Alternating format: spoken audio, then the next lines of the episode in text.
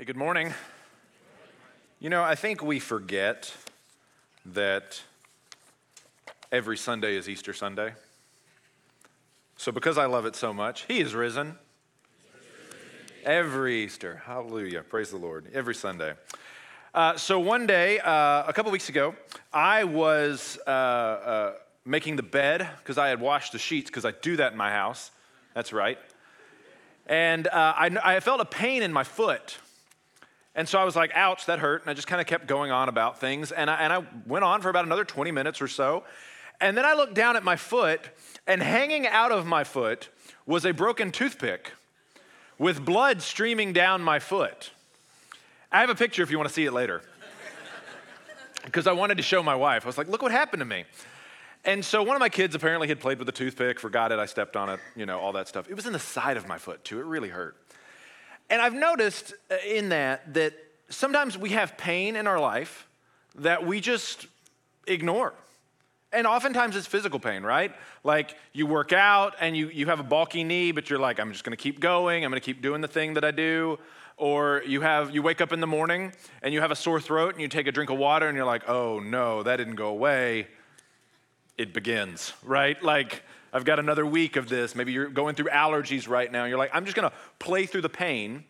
And that's something that we respect and honor in our society people that push through the pain, right? Think of all the athletes that get praised for playing uh, injured, right? Mental pain, mental health can frequently be that thing that we're like, I've always dealt with it. I've always struggled with this. I've always thought about this. I am just going to play through it. I'm going to work my way through it. And so, what I want us to do today is we, as a, a community of churches, so it's not just us, uh, there are other churches in our neighborhood and, and throughout Dallas that are selecting this day as a mental health Sunday. And we're going to talk about mental health as we start our new series on real life, looking at the Psalms, which I can't think of a better place uh, to go when you're, you're troubled mentally than to go to the Psalms. It's a great place for that. And so each of our churches are taking a, a, Sunday to look at this. And we're looking at Psalm 42. And what I want us to do is, I want us to talk about how uh, our spiritual life becomes an important part of maintaining right spiritual health. Now, I want to be clear about something. This is not going to be a, if you pray enough, your problems will go away thing. Okay? This is a part. Your spiritual life is an important component to holistic mental health. Okay? I want that to be very, very clear. So, like I said, we're in Psalm 42. I want us to see the problem, the solution, and then the hope that we have uh, in Christ. So, let's look at the problem first. And the problem is alienation. It's alienation, verse 1 of chapter 42. As a deer pants for flowing streams, so pants my soul for you, O God. My soul thirsts for God, for the living God. When shall I come and appear before God? My tears have been my food day and night, while they say to me all the day long, Where is your God? These things I remember as I pour out my soul, how I would go with the throng and lead them in procession to the house of God with glad shouts and songs of praise, a multitude keeping festival. So, this is a song written by a group called the Sons of Korah. They were like the Beatles of the 10th century BC. And they're writing about a very vivid pain that they feel in their life. And their problem is that they cannot go to Jerusalem and worship. That's their issue. Now, in our day, under the new covenant, being in a certain specific place for worship isn't necessary. Jesus talks about this in John chapter 4. He says, now uh, in the new covenant community, people will worship in spirit and in truth. And he's literally in the middle of a discussion with a woman about whether to worship on a mountain or whether to worship in Jerusalem. And he's like, actually, Jerusalem's the right place for now, but that's going to get changed in a little bit. So this man cannot go to Jerusalem. For some reason, he's under attack. There's a threat. He cannot go to Jerusalem to worship God. He can't offer the sacrifices he's supposed to offer sacrifices for forgiveness, sacrifices for thanksgiving. Imagine feeling like you have committed some sin, convicted that you have done something to God and you can't go and make it right. Think about how weird that would feel, how uh, uh, just uh, disassociative that would feel. At the same time, he can't go celebrate, he can't go worship. Passover, can't go. Feast of, of Booths, can't go. This man is alienated both from the presence of the Lord and the presence of other people who worship with him. Now, some of you might be like, man, that's awesome. I've been looking for an excuse not to go to church in a while. Maybe I could try that. That joke didn't land in the first service either. I don't know why I tried it again. But we don't learn, right? This poor man, for whatever reason, cannot go and spend time with the Lord or with other people. And it, look at the effect it's having on him. Verse 1 As a deer pants for the flowing streams, he is starving for meaningful interaction with God. Now, I've never, somebody pointed out to me this week, I've never heard of a deer panting. And I was like, how bad has the, things gotten for this guy that he's now gone to like a deer for panting? Verse 3, he can't eat. He says his tears have been his food. Verse 4, he's stuck in the past. He's stuck in a happier time.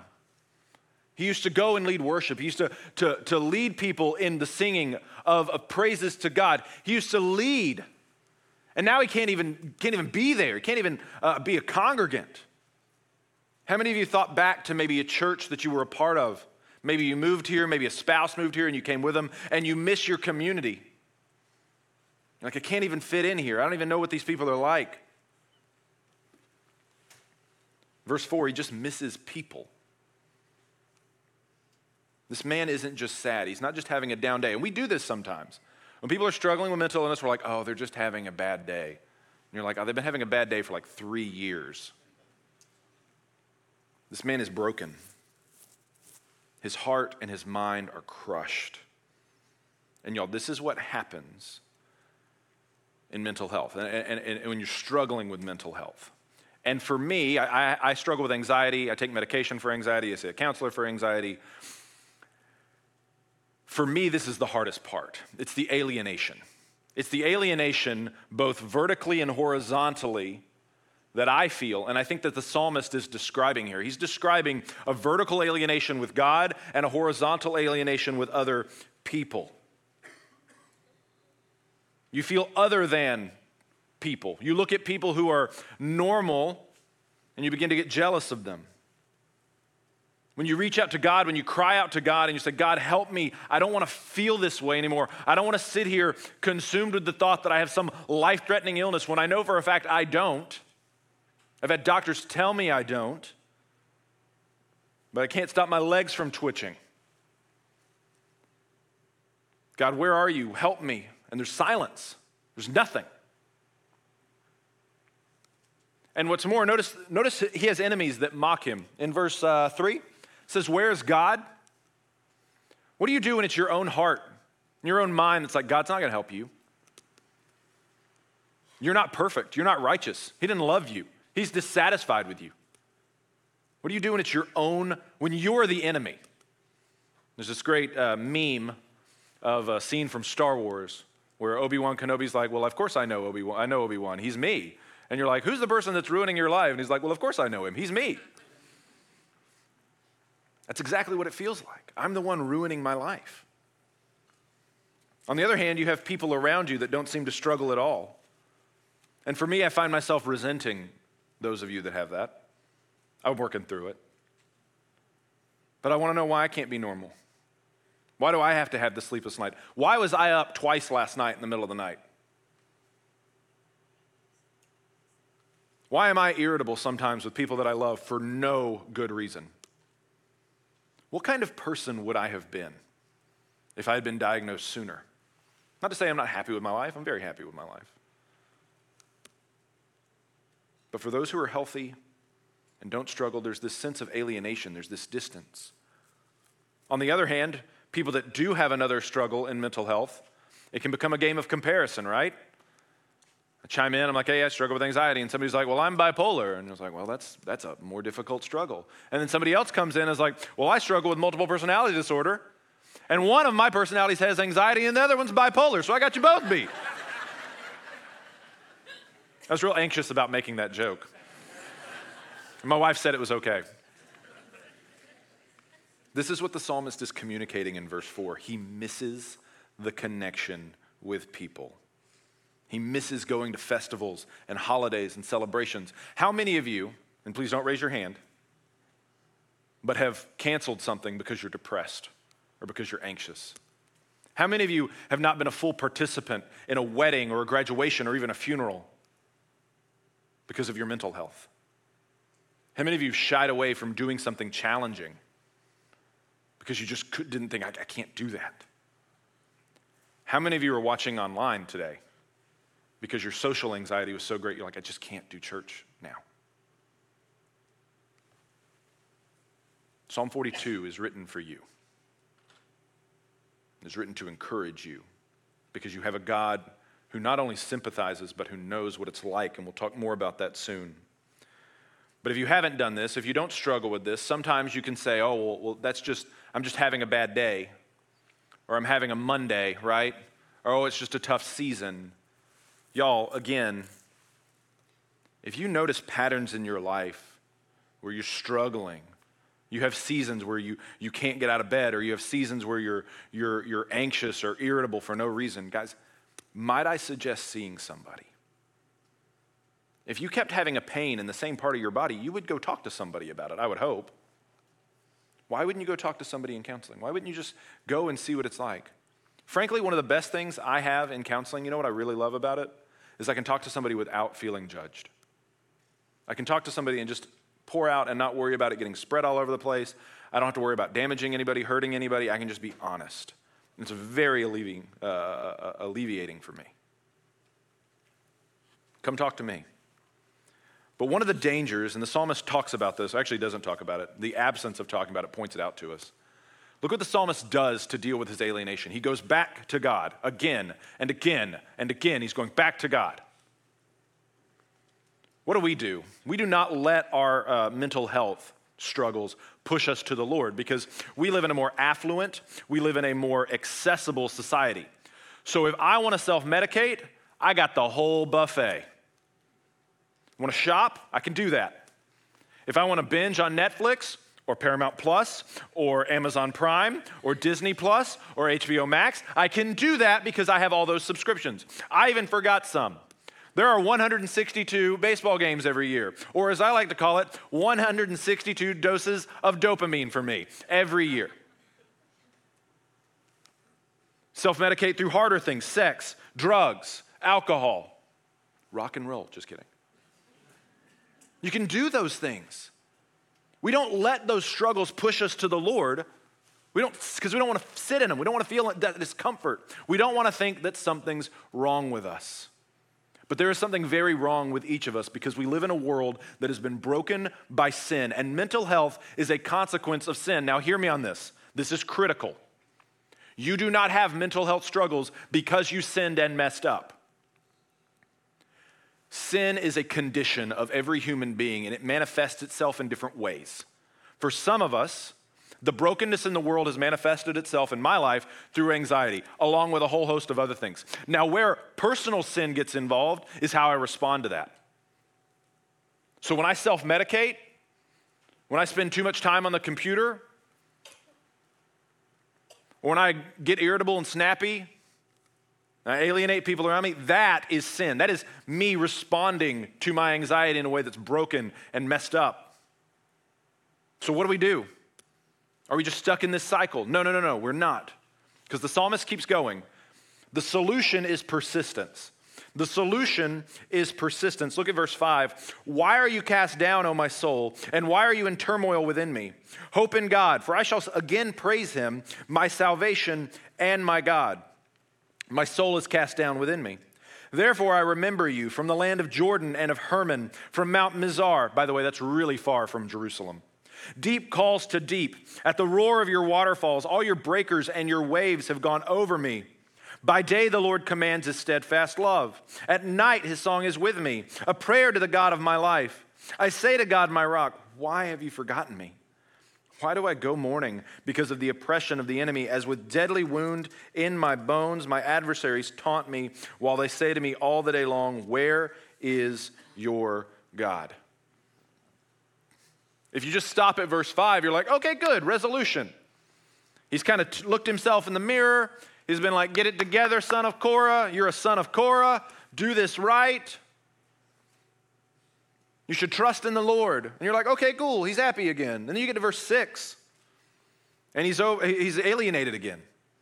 Verse 7 the waves and the breakers going over him. He's overwhelmed by life circumstances. And what's more is he attributes it to God. He says, You're the one doing this to me.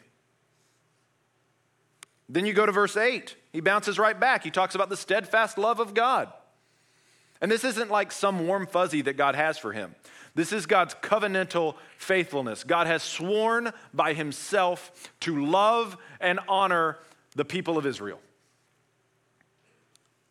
And so he's, he's, he's reflecting. He's like, no, God's agreed. Doesn't matter what I do. It's all based on grace and God's commitment to me. And then that's such a strong statement of faith. Did you get to verses 9 and 10? And he's back in the gutter again. God's forgotten him. The enemy's winning. Verse 10, it says he has a deadly wound in his bones. You know what this means? He is literally saying, This is killing me. This roller coaster of emotion is going to be the death of me. I'm so tired of it. What are you supposed to make of this? What are we in the 21st century supposed to make of this thousands of year old song? This is what mental health is. This is the struggle. This is the battle of mental health. It is a full on roller coaster sometimes. There's no magic bullet. There's not one day you just wake up and be like, eh, I don't think I'm going to be depressed anymore. It was cool for a while, but I'm out. I don't think I'm going to be anxious. I'm just not going to worry about it. It's good. It's fine. It's not what it's like. You have to have this roller coaster, this struggle. Some days you do wake up and you're like, oh man, I feel really good. And other days you don't. Even if you get on medication, it can take as long as three weeks for medication to start working. So you have to be persistent. You have to keep going. You have to go again and again. This is counseling. It's not just one session sometimes. Sometimes you go once and they're like, yeah, I think you're okay. Other times you're like, nope, you got some, some things to deal with. Let's talk about it. There's no magic bullet. The solution to alienation is persistence. It's persistence. Faithfulness is the hallmark of a good relationship with the Lord. Faithfulness and persistence is the hallmark of a relationship with your spouse. There's nothing that we do and do well without persistence. The people that we have play instruments up here are incredibly gifted, and not one of them just picked up the thing and started playing normally. And if they did, I hate them. they persisted, they, tried, they learned, they taught themselves, they rehearse, they practice. Why do we think that mental health is any different than any other thing we do, than any other form of healthy activity? Have you ever tried to give up something like for health reasons? Like, I'm not going to drink coffee anymore. I'm not going to drink Diet Coke anymore. I knew a guy that did that. It was me. It's really hard. This is what it is it's one or two steps forward, sometimes it's a step back. Persistence is what the psalmist is doing here. He is trusting the Lord and he's struggling forward. And what's amazing about what he does is he doesn't judge himself. And nowhere in here he's like, You're, you're such a loser. God is so frustrated with you. No. He just keeps trusting the Lord and keep going. It's an advancement. The overall progress is advancing. If you've never walked through this, you don't know what it's like. Like I said, you can't just decide to feel better. And so I want to speak to two different kinds of people here. One is the person who's going through mental health crises, and, and you have people in your life that are like, well, can't you just like fix this? I want you to know that comes from a place of love. The person that says that is worried about you, and they're anxious for you. And that's why they say that they're like, I don't want to be anxious for this, so I want you to fix yourself. For the person that says that, again, it's, it's not like that. You just, you just can't switch it on or off. I don't think no, probably a very small group of people that want to be depressed or want to be anxious, right? Specifically to parents. If you've got kids, teens, preteens, elementary school age that are showing signs of mental illness, it can be really easy to be like, oh, they just need to change basketball teams, or oh, they just need a different school, or oh, we just need to spend more time together. And maybe there's some, some things that you can do in there that are helpful. But y'all, if your child complained every day of a back injury, back, my back hurts so, hurts so bad. Hopefully, you wouldn't say something like, well, they just need a new school and their back will fix itself. That's ludicrous. It can be difficult. And again, as a parent, I have two daughters. The thought that anything might be wrong with them scares me to death. It's not because I'm worried about dealing with it, I just want them to be happy. I want them to be whole. I want them, I want them to run without the limp that I have. But you can't be afraid to face it. So take your child. If you have a grandchild, be like, hey, this guy at church said this, and, and I don't know, I don't want to tell you how to parent. I know that's, that's, the fine line. But it just occurred to me maybe it's worth taking them so they can talk to somebody. Maybe it's something else completely. Stop trying to diagnose them yourself. Take them to see a counselor. So, again, if we're going to persist, we need to do practical things. We need practical things we can do. And that's why we have uh, this magnet. You'll, you maybe have picked it up on the way in, but most likely you'll get it on the way out. This is something that can go on your fridge. Uh, by the way, does anybody else have a fridge like mine where no longer the doors are magnetized? What's that about? Where am I supposed to hide, hang my kids' work? I've got like a whole side now that's just like kids' artwork. Come on, LG, get it together. Jeez.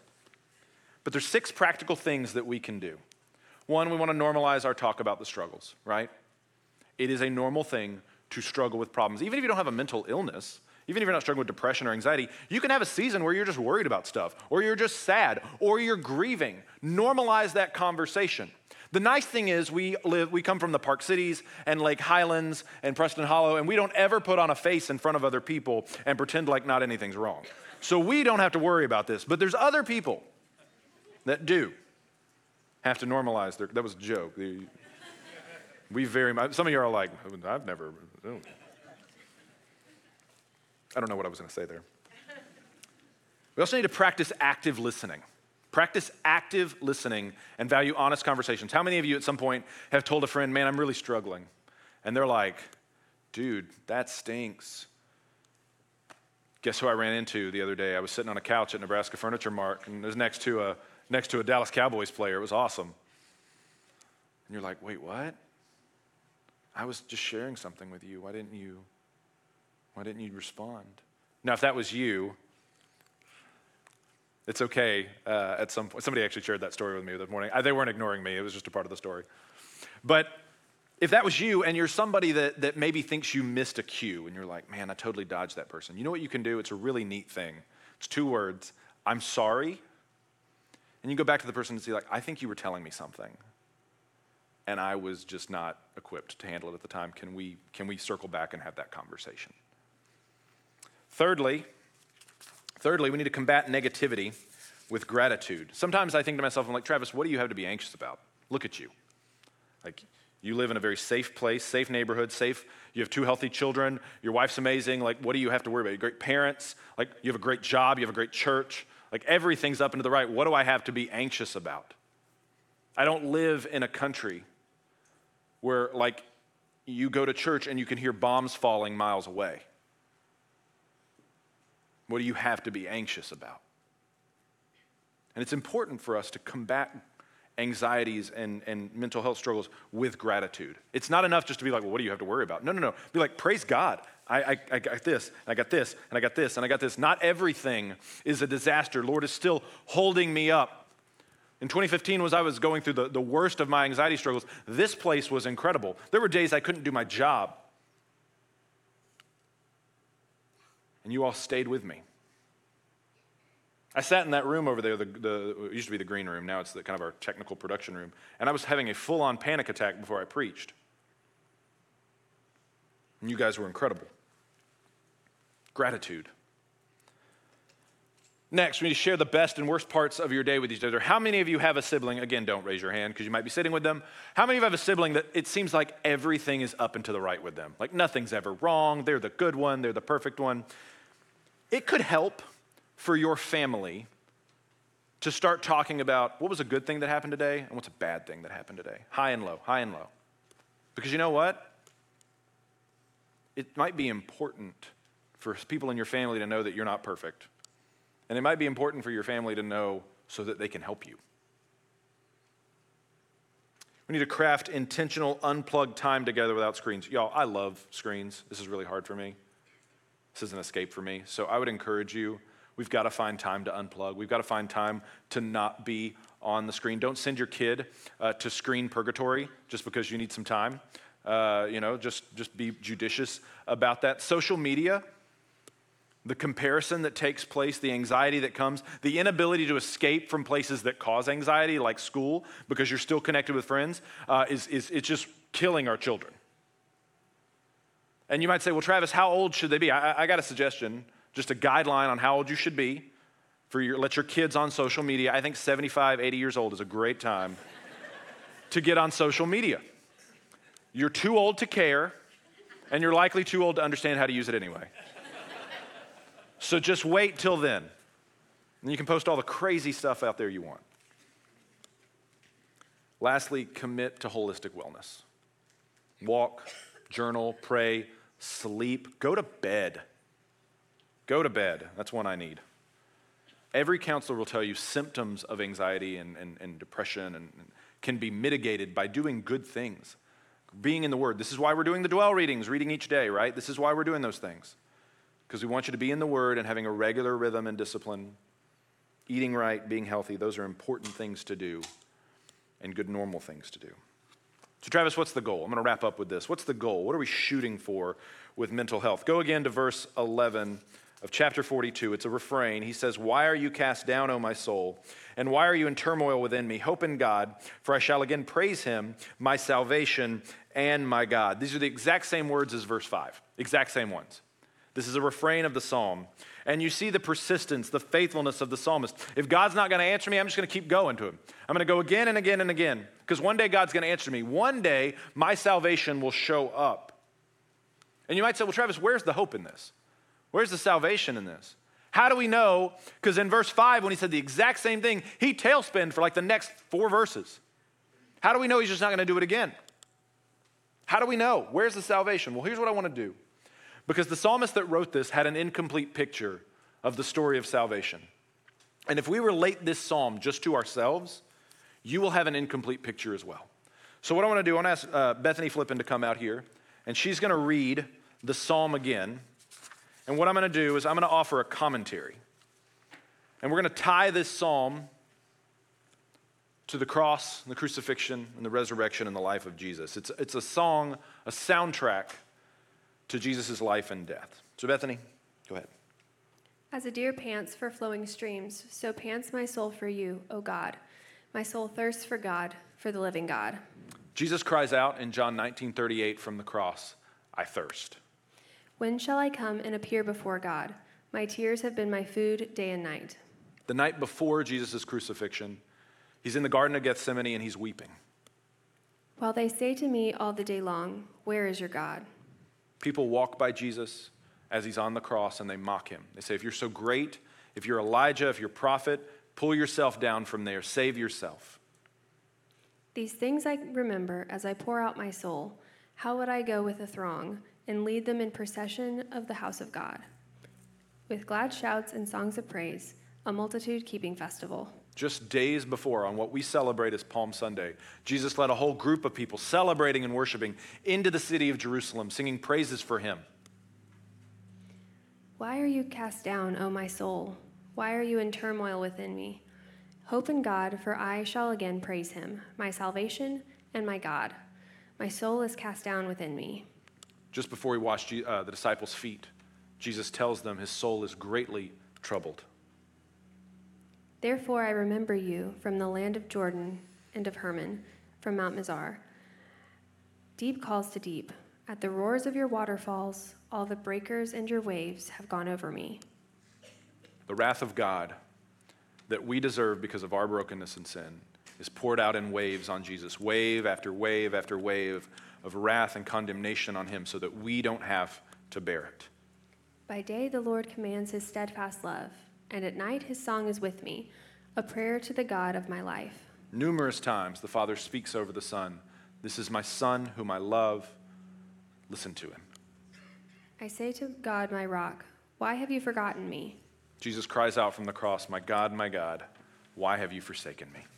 Why do I go on mourning? Because of the oppression of the enemy? The oppression that he feels isn't just the oppression of the cross and the whips. The oppression that he feels is the alienation that he experiences from God. As with a deadly wound in my bones, Jesus is being killed. my adversaries taunt me, while they say to me all the day long, Where is your God? Why are you cast down, O my soul? And why are you in turmoil within me? Hope in God, for I shall again praise him, my salvation and my God. Thank you. You know why the psalmist writes this? He believes it. And he's inspired by the Spirit, but he believes it. He believes that God will rescue him. And you know what? Jesus says this too. This is a song of Jesus. This is a song that Jesus is allowed to speak. He's allowed to sing verses 5 and 11 because he's the righteous one. He's the one that deserves salvation. If anybody deserves to be pulled off of a cross and rescued in the moment, it's Jesus. But it doesn't happen. He's not supposed to die, but he does. And you know why he does it? because he doesn't want verses 5 and 11 to just apply to him alone. He wants you to be able to sing it too. All the wrath, all the pain, all the suffering gets poured out on Christ so that we can join him in singing verses 5 and 11. He does this so that you, whether you're depressed, anxious, schizophrenic, phobic, anorexic, whatever, doesn't matter. He wants you to be able to sing out in hope. I will hope again in my God for he will be my salvation. I will have healing. The hope of healing. That's what our hope is. A hope that one day we will run without a limp. We will, we will uh, be free to, to think without having second thoughts and invasive thoughts, free to feel without these mass weights of guilt and shame that accompany us. The most beautiful thing is this promise that's made by Jesus, by him being raised from the dead. It's a promise to us that verses 5 and 11 can be our song too. Verse chapter 42, Psalm 42 can be our song, but it can only be your song if you first attribute it to Christ. It has to be Jesus' song before it can be yours. If you just read Psalm 42 and you think, oh, that's about me, I'm going to tie it to my life, you've missed the point. It's not your song. But if you give it to Christ, if you say, This is about Jesus, then it becomes your song too. You can trust Him because He dies for you so that you can be healed. One day there'll be a new heaven and a new earth where you will not have to dwell with those things anymore. You can dwell with the one who's forgiven you and rescued you from it. And we won't sing Psalm 42 anymore. Maybe we will. But it won't be the same. It won't be a song of pain. It won't be a song of present. It will be a song of past where we look back and we say, Oh my God, look what you've rescued us from. Look what you've delivered us from. But until that day, we join our song with Christ, and then more important, most importantly, maybe not more importantly, but equally important is to join our song with other people, to look around us and see the people who are hurting. There are people all around us. And you may be sitting at home, like I said, you're like, I couldn't do it today. Or you might be sitting in the audience and be like, I barely did it today. And next week's questionable. Let us believe for you.